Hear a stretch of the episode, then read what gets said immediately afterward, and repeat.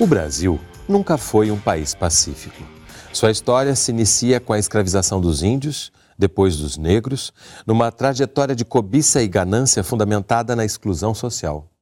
Atualmente, o país é considerado o 11 mais violento do mundo e o sétimo no contexto das Américas. Hoje, 16 cidades brasileiras estão entre aquelas com taxas de homicídios mais elevadas do planeta. Novas e Velhas Faces da Violência no Século XXI é o livro do Ciência e Letras de hoje. Um programa resultado da parceria entre o Canal Saúde e a editora Fiocruz. Conversa comigo, no estúdio do Canal Saúde, duas das autoras do livro. Simone Gonçalves de Assis, também uma das organizadoras, é médica com pós-doutorado na Universidade de Cornell, nos Estados Unidos.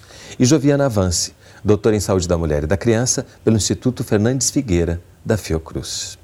Sejam bem-vindas. Obrigada. Queria começar a partir de um trecho também aqui do livro que, ao mesmo tempo que assusta um pouco, também nos ajuda a pensar a violência. A violência faz parte da vida humana e das interações sociais, persiste em todas as culturas e vai atualizando seus formatos mais tradicionais com novas roupagens, de acordo com o processo histórico global dentro de cada sociedade. É importante registrar a dinâmica desse fenômeno e desnaturalizar a visão romântica, segundo a qual, em algum lugar do passado, houve um mundo sem violência. A história a desmente. É disso que estamos falando? O ser humano é violento ou está sempre criando situações violentas ou enfim, como é que a gente pode entender essa violência e essa humanidade?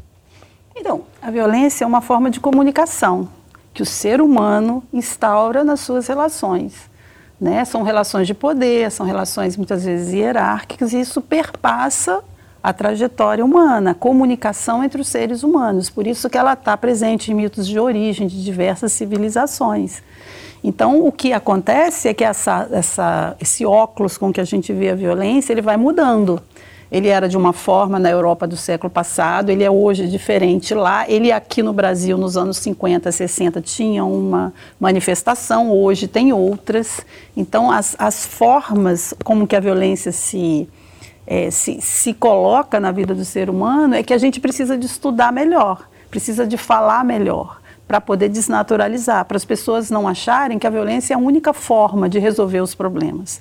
Né? O que a teoria mostra é que não é, que há outras formas de resolução de conflitos sem uso de força, sem uso de poder exercido de forma abusiva. É interessante pensar a violência como uma forma de comunicação, né?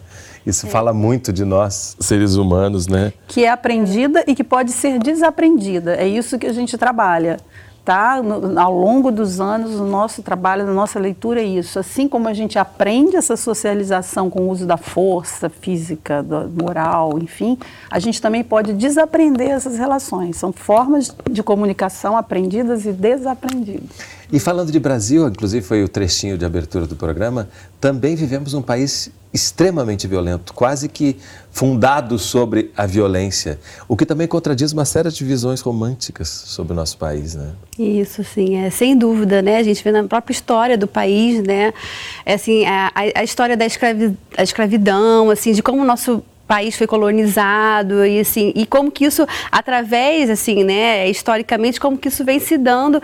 E aí assim acrescentando um pouco o que Simone falou assim nas diversas relações né porque a gente costuma associar a violência muito essa violência do conflito né, na vida urbana, mas a gente tem uma série de outras relações assim no ambiente mais doméstico da vida familiar, na vida da escola, que isso também são relações que precisam ser caracterizadas como violência, porque descortinar, né, entender melhor é, do que se trata essa violência, que vai não é só um tapa, não é só uma agressão física, mas também uma violência psicológica, uma humilhação, isso também causa muito dano à saúde, né, porque é isso que a gente trabalha no nosso departamento.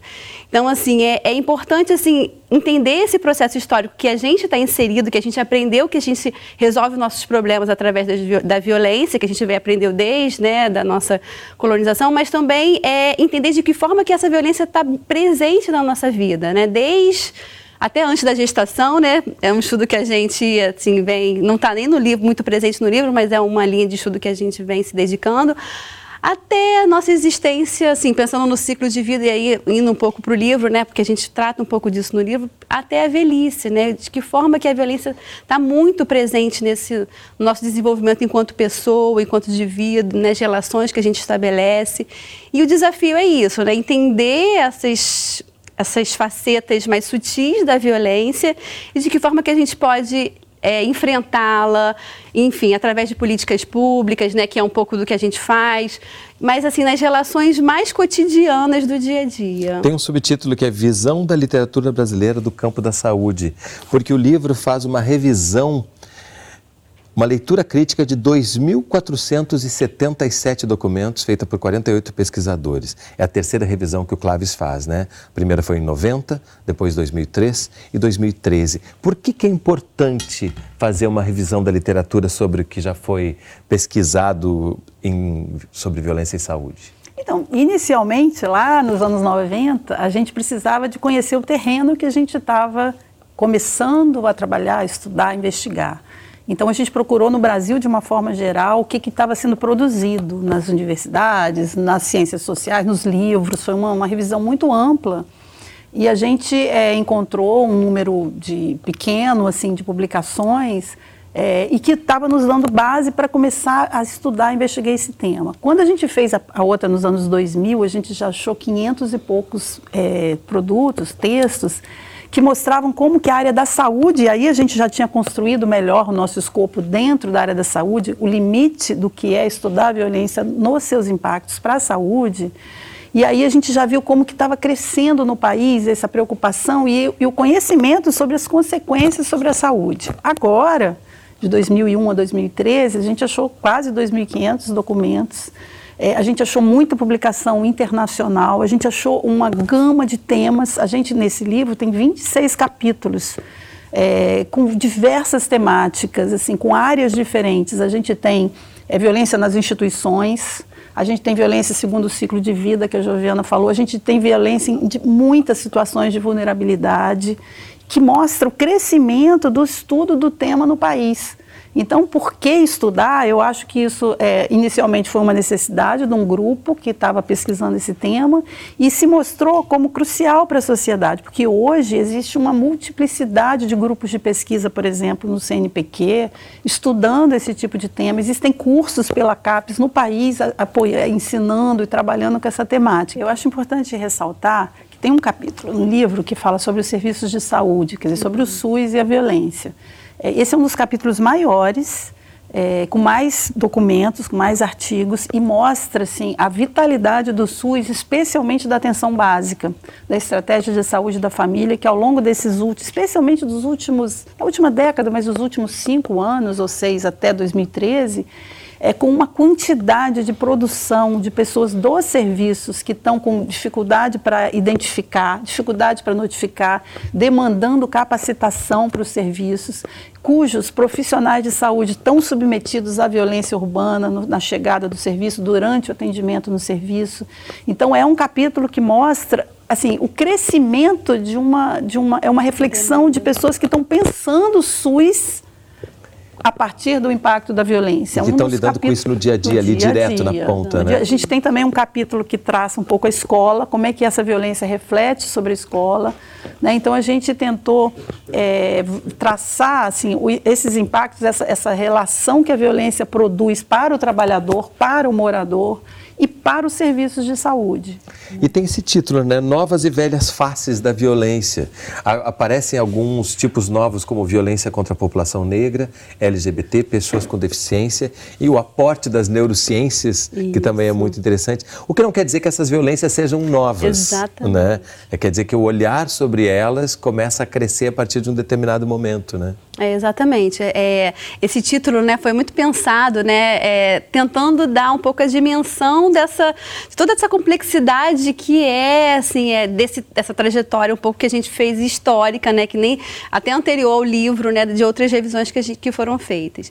Então, assim, eu acho que é, o livro tenta, assim, esse título tenta refletir um pouco sobre essa multiplicidade, né, sobre esse, esses temas que você colocou, da população é, em, em situação de rua, da deficiência, também entendendo nesse, nesse espectro da violência, né? também entendendo que são situações de pessoas que estão é, de exclusão social, que sofrem violência, como da deficiência, por exemplo, e que às vezes é visto sobre um outro ponto de vista, mas que tem crescido, né, embora menos, mas também tem entendido nesse, no campo da saúde pública, nesse espectro da violência, que foi um pouco o recorte do livro, que o livro traz isso. Uma coisa me chamou a atenção, que é um capítulo que fala, e também acho que isso está transversal a alguns outros capítulos, sobre homens e violência. Hum. Falando que ah, são relações naturalizadas e desafiadoras para a saúde.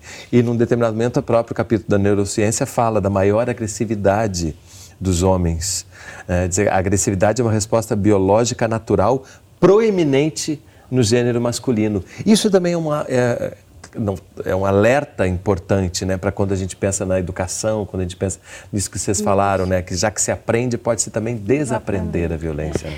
O que esse capítulo especialmente traz, eu acho que isso é, é importante destacar, é porque, é porque, é, porque o que a ciência mais de ponta, especialmente a epigenética, traz hoje, é que o, esse, o meio social, ele impregna o ser humano também na perspectiva do biológico, através de, de silenciamento da atuação de alguns genes, enfim, tem toda uma teoria por trás disso. O que, o que é importante é que o que você aprende do meio social impregna passa a sua pele, a epigenética mostra que isso pode durar algumas gerações, mas pode ser também modificado.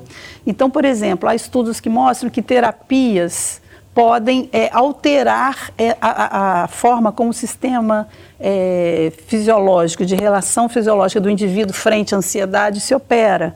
Então, isso, o que, que é importante é que o meio social e o biológico aprendem juntos. Então, se há uma perspectiva de maior agressividade é, no, no, no, no masculino, isso com a cultura, com o meio, isso pode ser mudado, isso é mudado. Então, tira a visão fatalista anterior de que é o genético que determina o que o sujeito vai ser.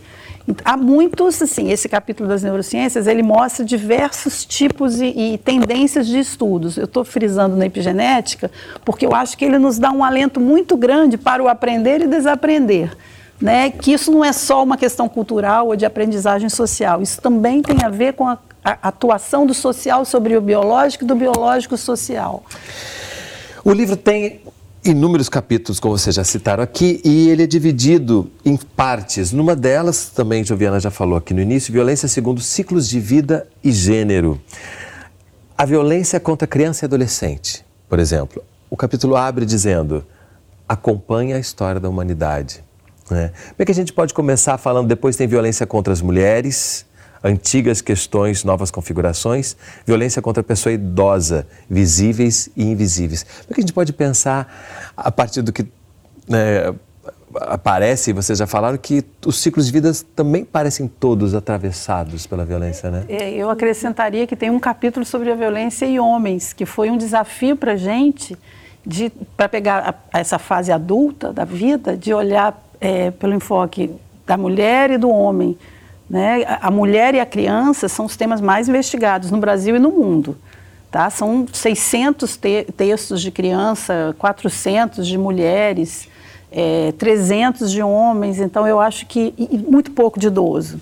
Os números falam por si, porque já mostram que a preocupação de estudar, de entender essa fase da vida para um país que era um país jovem, né, considerado, sempre foi muito é, colocado em último plano. É, e esse capítulo de homem é, foi uma tentativa mesmo de trabalhar com essas questões, porque o homem ele está muito mais na perspectiva dos homicídios, da violência urbana, a mulher ela tem um peso muito grande da violência familiar, enfim, são com, configurações diferentes de violência, né? É, e assim, pegando um pouco esse resgate histórico que você falou, né, que da violência contra a criança, que na verdade tem toda uma história, não só no Brasil, né, mas que veio muito dos Estados Unidos, está muito inserido na medicina, e que a gente entender que, que a violência contra a criança a gente tinha assim nos séculos passados o infanticídio, né, que a gente, por isso assim essa frase que você abre um pouco o bloco falando, que ela, a gente já teve assim na história da humanidade assim violências assim gravíssimas contra contra as crianças, contra adolescentes e que hoje em dia, uma, em função de uma da evolução social, né, em relação ao tema de políticas públicas, de legislação que hoje a gente tem de proteção, a gente está em outro estágio de conhecimento. Violências em situações de vulnerabilidade contra pessoas com deficiência, contra a população negra, contra pessoas LGBT, na população encarcerada, contra a população em situação de rua que são realmente, e aí a gente pode pensar nesses números, né, do que é mais e menos pesquisado, quando a gente entra nesses grupos mais vulneráveis, que historicamente sempre foram ou excluídos, ou alvos de violência, ou até alijados da própria pesquisa, é, né? É, é interessante que a gente tem metade da população brasileira negra e a gente tem um dos menores números de publicações juntando a questão violência e população negra. E a gente abriu dizendo que o país é um país que foi criado a partir Exato. da violência sobre a população negra e indígena. Né? População né? negra e indígena. E a gente tem o indígena, e, inclusive a gente até nem fez um capítulo, mas a gente tem muitíssima pouca publicação.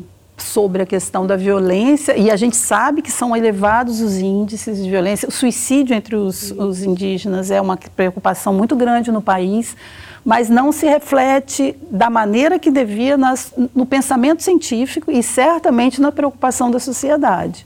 Né? É, porque às vezes as coisas são é, para é, e passo. Né? É. Então, que assim, é, é, é, também a gente está num país onde não tem recurso para pesquisa, a pesquisa minguando, a falta de interesses, enfim. É, a gente está num momento de crise, então tudo isso também se reflete, mas é, é preocupante essa, esse, escal, esse escalonamento dos interesses também, né? o que não é visível, o que não é visto pela sociedade. Aí a gente tem violências nas instituições, já citamos aqui intrafamiliar, na escola, o atendimento no SUS, violência mídia e interfaces com a saúde, e um capítulo muito interessante que é, é relações entre religião saúde e violência. Aí eu queria ler um alerta aqui na página 320 que diz assim: Como alerta sublinham-se duas, sublinham duas iniciativas que sempre estão em pauta pela pressão de grupos religiosos, mas conspiram contra os direitos humanos dos cidadãos. A proposta da terapia de reversão da sexualidade, a chamada cura gay, e o tratamento religioso preconizado para coibir o uso abusivo e a dependência de drogas em comunidades terapêuticas religiosas. Ambos os casos vão frontalmente contra os princípios éticos e a laicidade do Estado, produzindo efeitos perversos sobre os direitos individuais e coletivos. Acho importante falar sobre isso, especialmente no momento em que a religião se mistura tanto com a política no país, apesar de, do Estado ser laico, essas coisas estão direcionando muitas vezes, inclusive, políticas públicas, né? E isso é, é, é perigoso, é grave, né? Preocupante. Esse capítulo, ele traz muito, porque os estudos de saúde mostram isso, que ter uma religião ou ter uma espiritualidade, não necessariamente uma religião, religião tradicional, é um fator de proteção a problemas de saúde física e mental.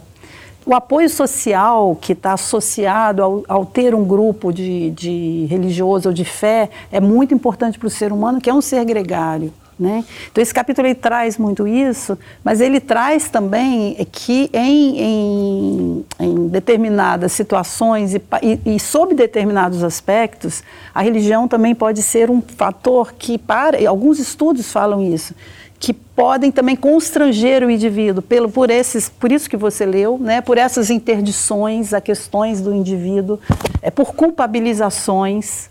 Então, assim, a gente tem que, que entender de uma forma complexa. Uhum. Né? De uma forma geral, o que se sabe é que ter fé, ter é, ciclos de, de, de compartilhamento, de apoio, que a religião propicia, é um fator positivo, mas que em muitos casos, e esses são alguns, a culpabilização, o peso que se coloca, a restrição do indivíduo a exercer direitos, é, se torna é, é, também um fator que não é bom à saúde. Uhum. Né? Então, é, é, complexificar um pouco essa questão também religiosa. Isso é o que a gente encontrou na literatura brasileira. Deixei a pergunta no final do bloco: é possível eliminar, reduzir, prevenir a violência? Eliminar, pelo que a gente já foi vendo aqui, seria utópico a gente falar, né? Pelo que a gente abriu falando de que a violência acompanha o ser humano, né? É, é, mas assim, a gente tem é, países onde essas estatísticas são muito baixas, né? Então, assim, falar em eliminação, eu acho é, até por conta dessa complexidade de outras manifestações da violência. Então, assim, e também tem uma diferença entre violência e agressividade também, que, que é importante também da gente destacar, porque a agressividade faz parte, né, da, da condição humana é também, é saudável. Lidar bem com a sua agressividade. Né? Exatamente, né? mas a violência é no âmbito um pouco que a Simone falou, da, da comunicação, das relações.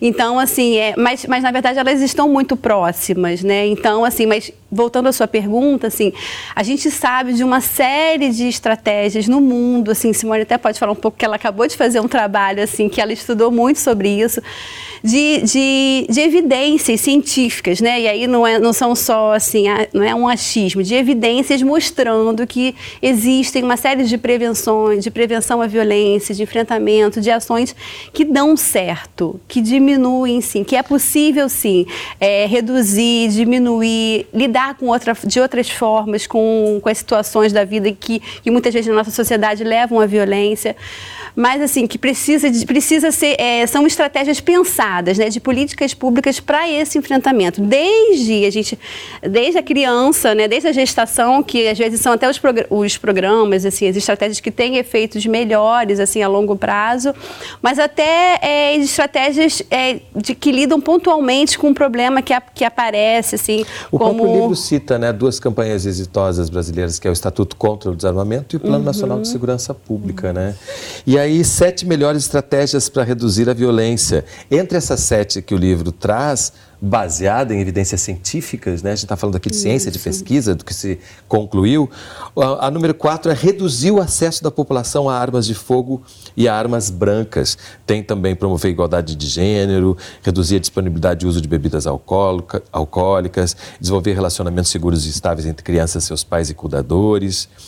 Mas eu queria pegar basicamente esse, reduzir o acesso da população a armas de fogo e armas brancas, num momento também que a sociedade brasileira pensa em se armar é evidência científica de que quanto mais armas disponíveis, a violência tende a crescer. Né? Exatamente. Isso é, é, praticamente uma unanimidade nos, nos estudos internacionais. Isso é uma recomendação da Organização Mundial de Saúde.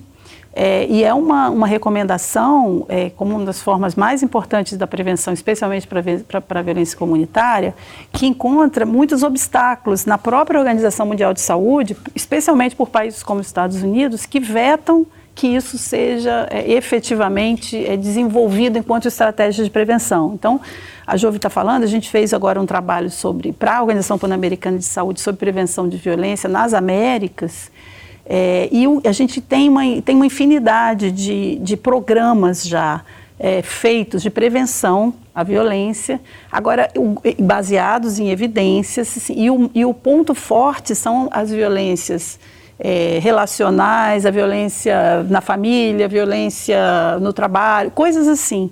Agora, programas baseados em evidências para violências, por exemplo, urbanas, comunitárias, são muito poucos.